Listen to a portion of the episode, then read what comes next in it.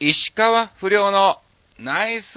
ショット。さあ始まりました、石川不良のナイスショット。この番組はチョアヘオ .com の協力により放送いたしております。さあ今日がしがつじゅうろくにち更新ということで、えー、またまたにしゅうかんぶりにこの時間がやってまいりましたけども、さあ今日はですね、えー、自宅にて収録を行っております。いやーもうね、消費税が上がりましてね、えー、まああの横山石川不良はですね、あの消費税増税に伴いちょっと経費削減ということで、えー、今回はカラオケボックスに行けなかったということなんですけども、まあまああのまたですね、にしゅうかん横山あち私石川不良が何をしたかっていうのをずらっとお話をさせていただきたいと思いますが、まあやっとやっとねにがつさんがつの暇な時期をですね抜けまして、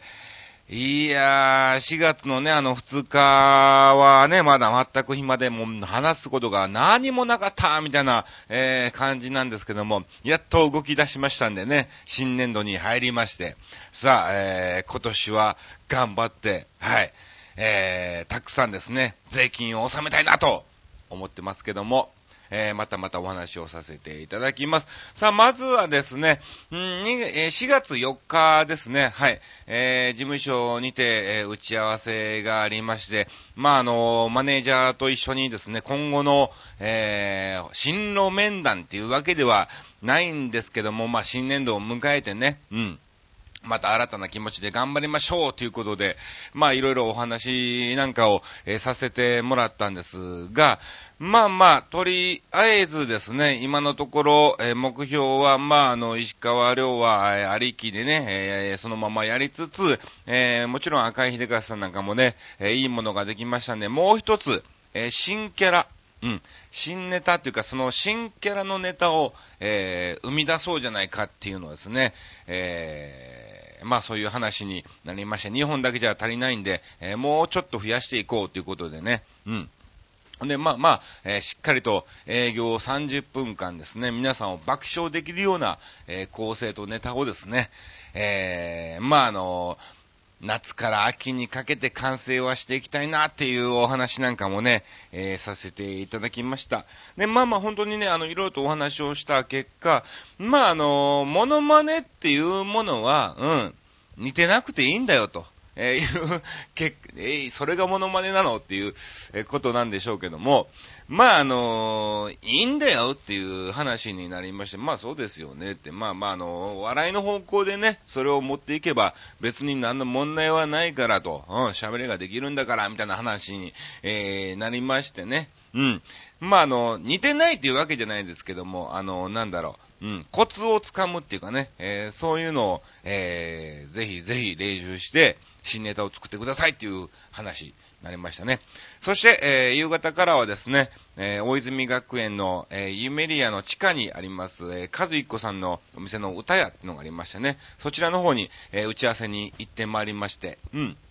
まあ、これはあの、しがつはつかの、えー、県でね、打ち合わせがあって、またにじゅうくにちもですね、大きな、えー、カズさんからいただきましたお仕事もありますんで、えー、今日これから行っていくところですけどもね、えー、まあまあそのお話も後ほどさせていただきたいと思いますが、えー、そしてしがつむいかは、はい、えー、土浦、えー、桜祭りの方に行ってまいりました。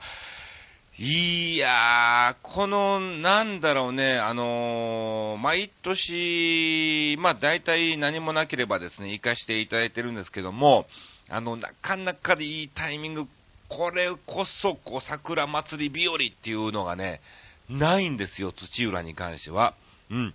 もうあの、本当にね、あのー、イベントも、を始まって、えー、その日の、えー、昼ぐらいに花が咲きました、桜咲きましたとかね、もう全然桜も一輪もないよみたいな、ね、感じなんかもあったりとかですね、まあ、今年は、うん、見事、見事、えー、満開だったんですけども、えー、なぜかこの日だけ非常に寒かった。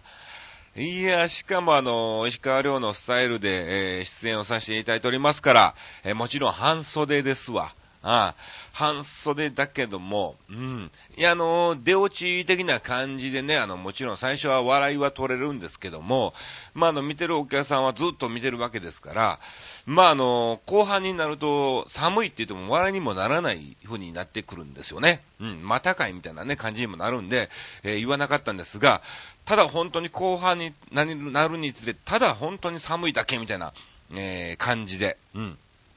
まあまあ、あの、たくさんね、えー、いろんな方も来ていただきましてですね、あの、途中なんか雨なんかも降ったりして、中断なんかも、えー、したんですが、まあ、賑やかに、えー、無事に終えましたね。はい。そして、えー、その翌日にはですね、えー、新宿そっくり館キサラの方に、えー、行ってまいりまして、いや、もうこれがまた楽しかった。あのー、メンバーがですね、セニョール玉木さんとかガンバ小正さんとかですね、うん、あと、まあ、エムシー はねんねんとかね、いたんですけども、うん、まあ、あのー、もちろん僕、石川遼で登場、そして、えー、赤井秀和でも登場をフラッシュでね、えー、するんですが、まあ、あの、最後にですね、えー、セニョールさんがいるときはなんか、えー、キサラ特別コラボレーション企画みたいなのがね、えー、ちょいちょいありまして、えー、私もそちらの方に出演をさせていただいたんですよ。ね、まあ、あのー、翔子がね、トリオを飾って、その後に、えー、キサラ、えー、特別コラボレーション企画ということで、セニョールさんが出て、えー、ダパンプを歌うんですな。うん。で、まあ、あのー、もしも君が、えー、〇〇ならばっていう歌があるんですけども、えー、そこをですね、そのモノマネ風な感じで、はい、えー、した人の名前で登場してですね、そこでラップを、えー、伝えるみたいな、えー、感じでね、もしも君が赤井秀和だったら、みたいな感じで、ね、僕が半沢半みたいな感じでね、えー、赤井秀和で登場して、まあいろんな、はい、えー、ラップのモノマネを、えー、させていただきました。まああの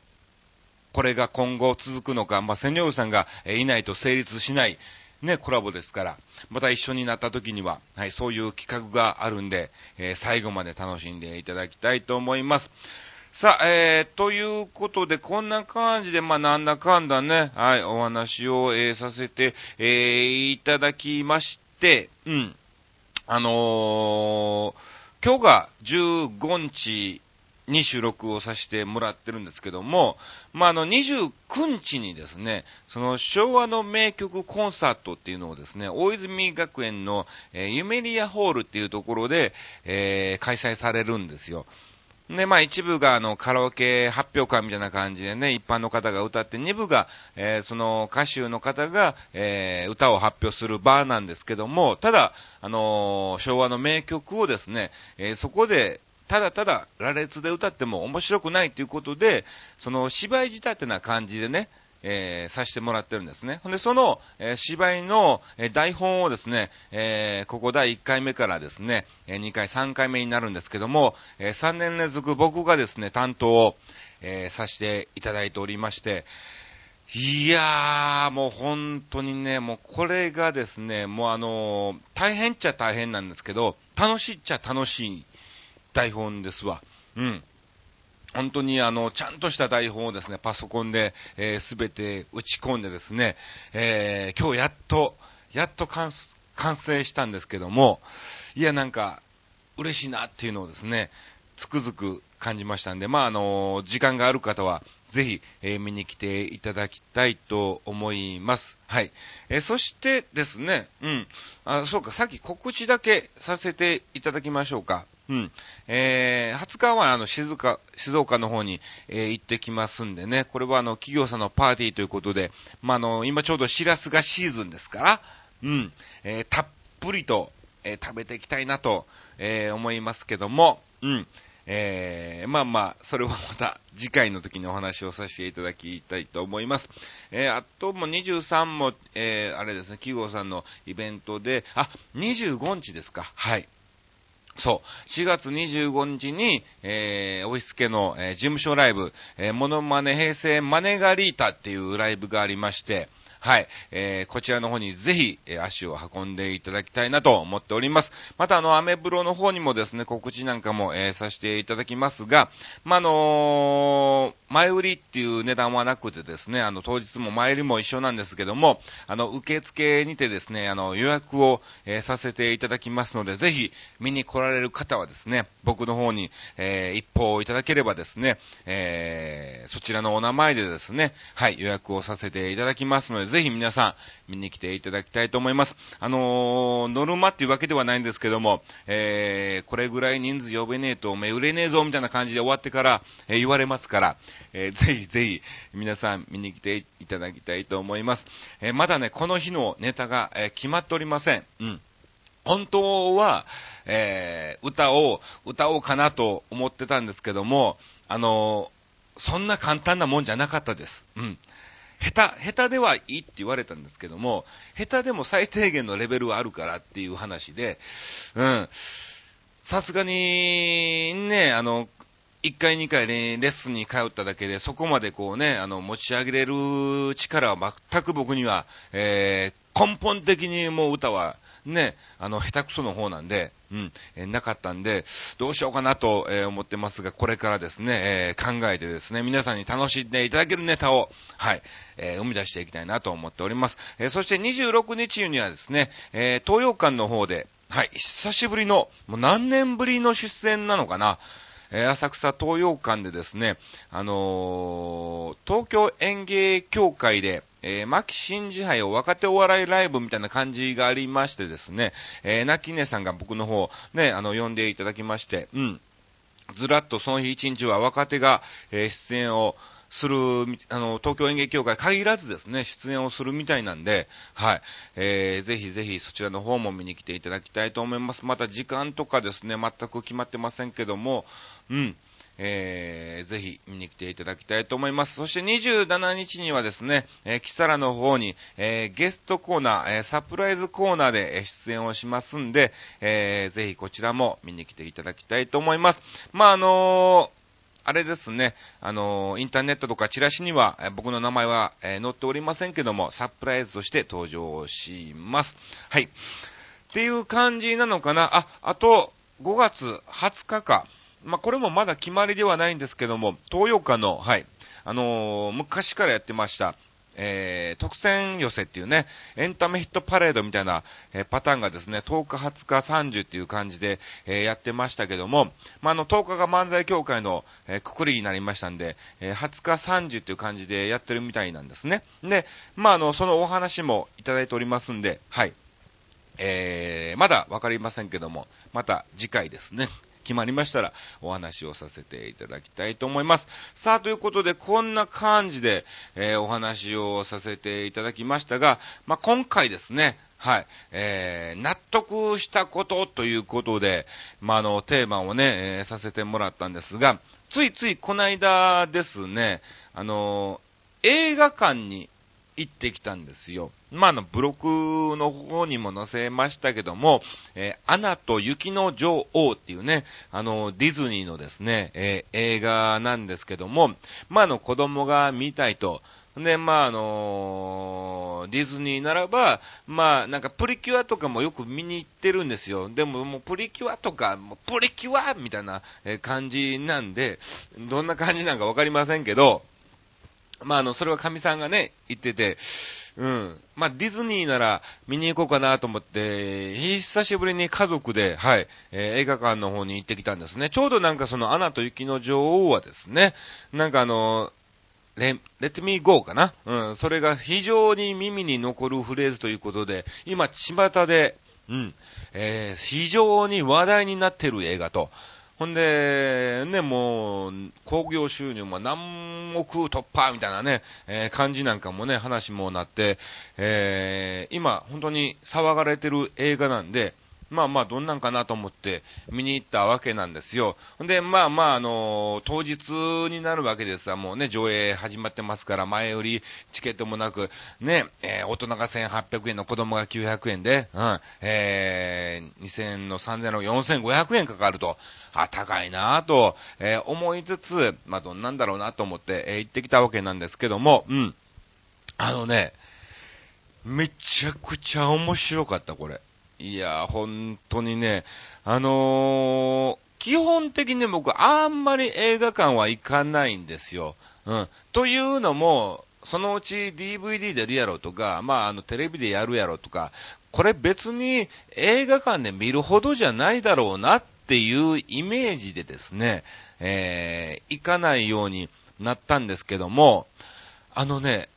それはあのやっぱりね、まだ若かりし頃のイメージなんですね。今の映画館ってもうすごいね、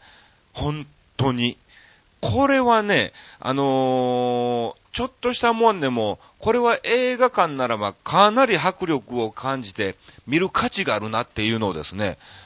感じました。うん。ほんで、まあ、あの、アナと雪の女王はですね、本当にあの、途中でですね、僕もちょっとなんか涙がうるうる、えー、する感じで、もう子供は横でハンカチ出してもう涙拭いてるぐらいなんですね。うん。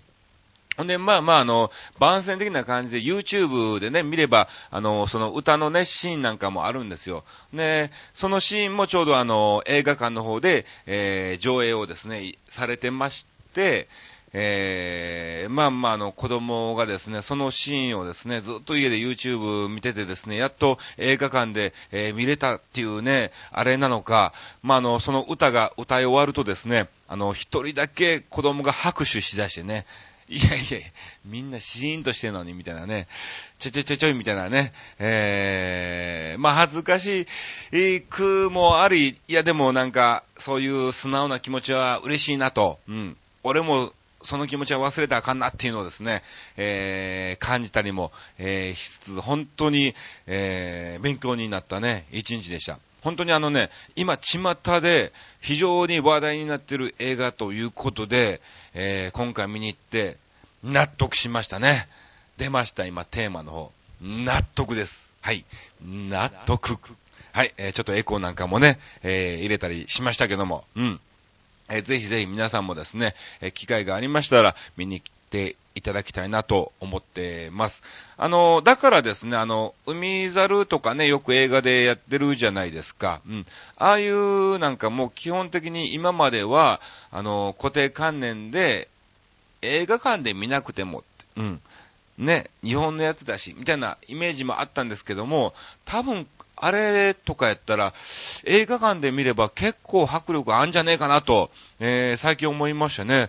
なんかあのー、これから定期的に映画を見に行こうかなと、うん、映画館に足を運んで映画を見に行こうかなと、えー、思ってますんで、また皆さんの方もですね、おすすめの映画なんかもありましたら教えていただきたいと思います。はい。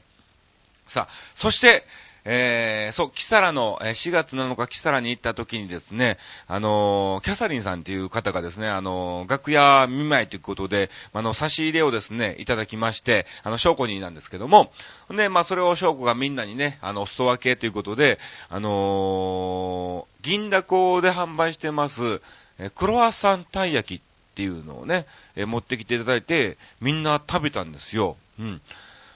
あのね、久しぶりにうめえなっていうのをですね、感じました。あの、ちょうど、あの、にぶに来られたんで、いちぶみんなもう飯食い終わった後なんですよ。僕なんてもうキサラの時では、もうサラダが食べ放題なんで、大盛りサラダを必ずにはい食べるんですね。え、ご飯とおかずを食べて、で、大盛りサラダのにプレートを使って、うん。みんなワンプレートでサラダ入れたりご飯入れたりするんですけども、僕の場合はご飯とおかず、えー、そしてサラダはサラダで、えー、いちまいの大きなプレートに乗っけて、えー、それをにはい食べるんですよ。サラダ食べてご飯のプレート食べて、もういっぱいサラダおかわりして、それ食べ終わったら、まあのー、卵スープみたいなのがね、あるんで、それにご飯をまた入れてかけてね、おじやみたいにして食べるっていうのが、えー、僕の、えー、キサラの、はい。食事のパターンですけども、本当にもう苦しくなるぐらいお腹パンパン単に食べるんですね。で、まあ楽屋戻ったらあの差し入れですということで、そのクロワッサンたい焼きを、えー、いただいたんですけども、まあまあ食べた後やから、うん、半分でいいやと。ほんでまあまあ半分こしましょうよ、ということでね、あのー、証拠とかね、うん、あとね、えー、みんなと半分こなんかもして食べたんですけども、めちゃくちゃうまかった。あのー、レギュラー坪井さんもですね、知らないっていう感じだったんで、見つかったのかな？食べたのかな？はい。ぜひ、食べられましたら、また、えー、メッセージとかですね、メールの方ね、感想なんかもえー、いただきたいなと思ってます。ただ値段がですね、にひゃくじゅうえんなんですね。うん。まあ、た、たい焼きにしちゃ高いなぁと。まあ、あのー、やっぱひゃくえんそこそこでね、売ってるたい焼きなんかもね、ありますし、巣鴨のトゲ抜き地蔵のところなんてひゃくえんぐらいかな。で、もうあんこたっぷりのたい焼きなんかも売ってるんで、高えなぁと思ったんですが、えー、やはり、うまいという、えー、やっぱそれなりの値段をすれば、それなりに美味しいものが食べれるっていうのをね、えー、納得しました。うん。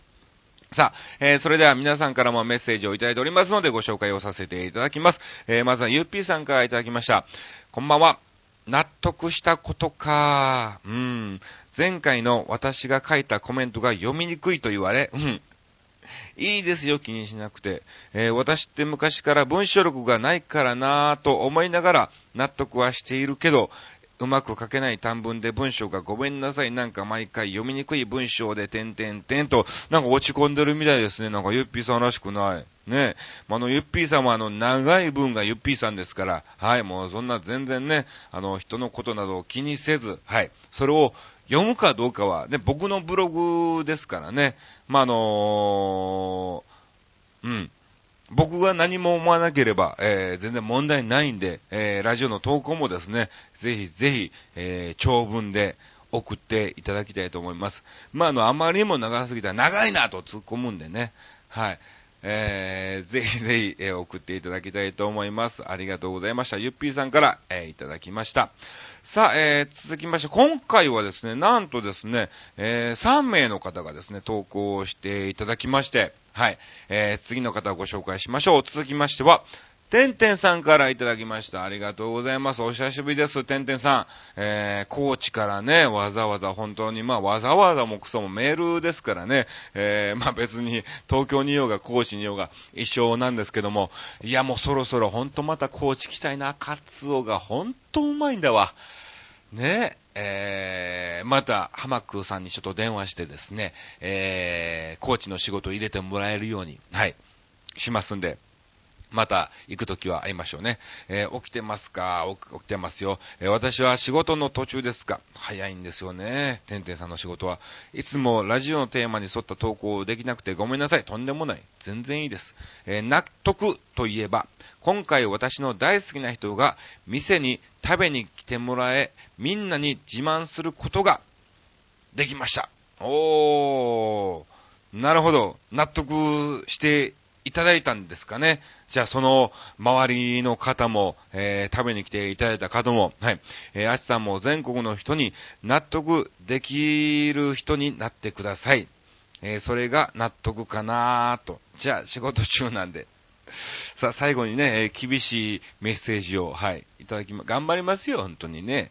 あのー、頑張ります。はい、全国の人にね、あ、横山あっちさあって言われんじゃなく、うん、あ、知ってるってこうね、えー、みんなが納得ね、はい、えー、してもらえるように頑張ります。はい。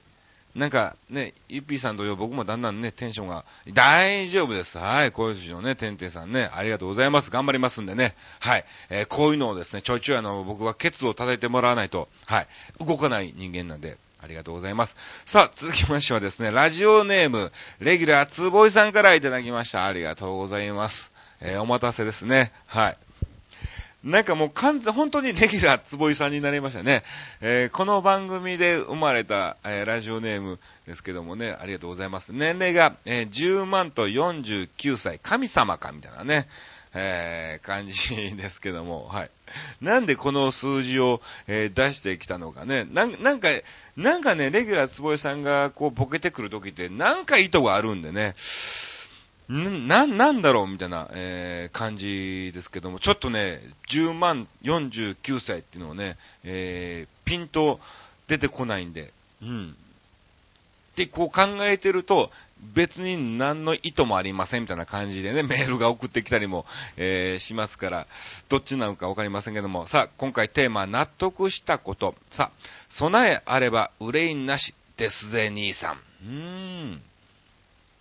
どういうことだ？明日の午前じゅうじから収録か。あ、まあまあそうですね。えー、今回は催促が来る前に、えー、心配される前に投稿しなくちゃということでね、あのー、ブログを更新してすぐにですね、えー、レギュラー坪井さんからメールを、投稿のメールをいただきましてね、ありがとうございます。はい。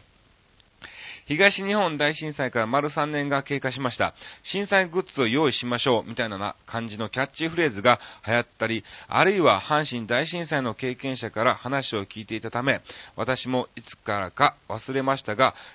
震災用にリュックに荷物を詰めて、室内のいつでも持って逃げられる位置に置いていました。うん。僕も阪神大震災経験者ですからね。うん。これは本当に、あの、震災用リュックっていうのはね、本当にね、あのー、室内のいつでも持って逃げられる位置に置かないと、あのー、例えばですね、あの、震災用グッズなんかをね、集めてですね、それを押し入れの奥とか、うん、普段使わないからっていうので、まあ、あの、タンスの上とかですね、そういうところに置いちゃうと、いざという時って本当にね、あの、取れないんですよ。もう本当にあのもう玄関のね下駄箱の上とか常に見える場所であの置いておかないと用意してもね、えー、持って逃げれないんですね。うん。で今回は地震ではないところで、えー、それを使うことがあり妙に納得したため投稿してみますわと。ほう。どこで使ったんでしょう。えー、真面目ですの。今回はボケなしおじいさんでいや。いいですよ、別にね。別に、あの、前もってこういう風に、はい、書かなくても、あの、真面目な時は真面目に僕もね、読みますから大丈夫です。はい。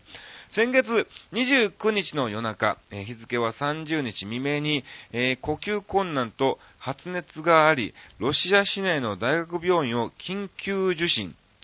ロシア市内の大学病院を緊急受診。ロシアに行ってたの？え？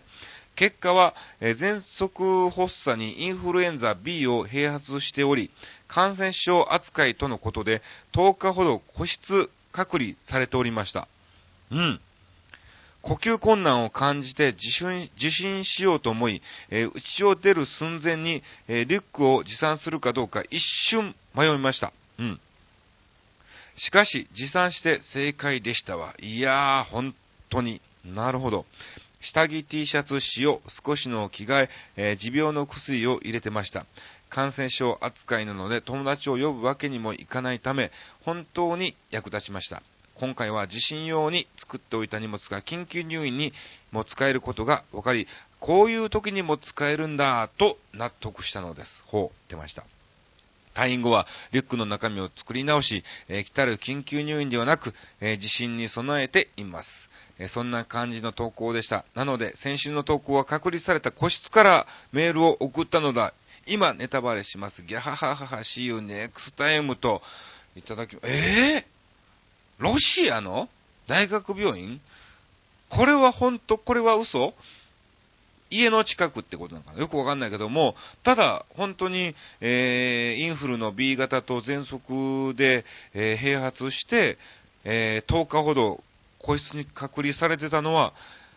間違いなかったんだ。ってことだ。だからあの前回のはあの本当に遅いなと思って、えー、僕もギリギリまでね待って直接連絡をして、すいませんなんかそんな大変な時にねこんなたかがラジオ番組のための投稿をですねなんかあの催促して。いや、もう申し訳ない、本当に。あの、あの、坪井さん本当にね、あのー、一応心配になって、今後もおそらく何かね、なければですね、あのー、送ると思います、僕は。うん。大丈夫ですかみたいなね。はい。えー、投稿、どうですかみたいな感じで、最速ではないんですけども、送ると思うんだけども、ただ本当に、あの、こんな、あの、自分自身が大変な時は、あの、僕のことは一切本当に、えー、気使わずですね、あの、レギュラー坪井だからっていうわけで、あの、穴を開けるわけにはいかないとか、もうそれも一切本当に思わずにですね、はい、えー、ゆっくりと、えー、体を休めてですね、えー、また元気になってから、えー、メッセージなんかもいただければですね、あの、全然安心はしますんで、えー、ぜひぜひ、ぜひ、えー、その方向でお願いしたいと思います。いやいや、今回本当になんかね、真面目で、なんかまあでも、本当にいろんな使い方があるんですね。うん、でもよくそういう時に持っていこうかどうかっていうのをまずね、えー、迷っただけでもすげえなと、えー、思いますけども、はい。まあ皆さんもなんかね、震災グッズ用意しててなんかなんかこう嫌やなって思う時はぜひ、えー、持って行ってね、えー、いただきたいと思います。えー、せっかく震災グッズ用意してでもですね、えー、外でねなんか地震にあってあの帰宅困難みたいになっても、えー、大変でしょうから。はい。なんか嫌な予感がするときは、なんかあるときですからね、えー、ぜひ自分の勘を信じて、はい、えー、どんどんどんどん荷物になろうが持ってっていただきたいと思いました。ということで、えー、今回もこんな感じでですね、えー、お送りをさせていただきました。うん。あのー、告知の方もね、えー、させていただきましたが、まあ一番のメインの告知はしがつにじゅうごにちの、えー、平成マネガリータ事務所ライブですから、えー、ぜひ皆さんですね、はい、えー、お近くの方は、お近くでない方も足を運んでいただきたいと思います。よろしくお願いします。以上、石川不良のナイスショットでした。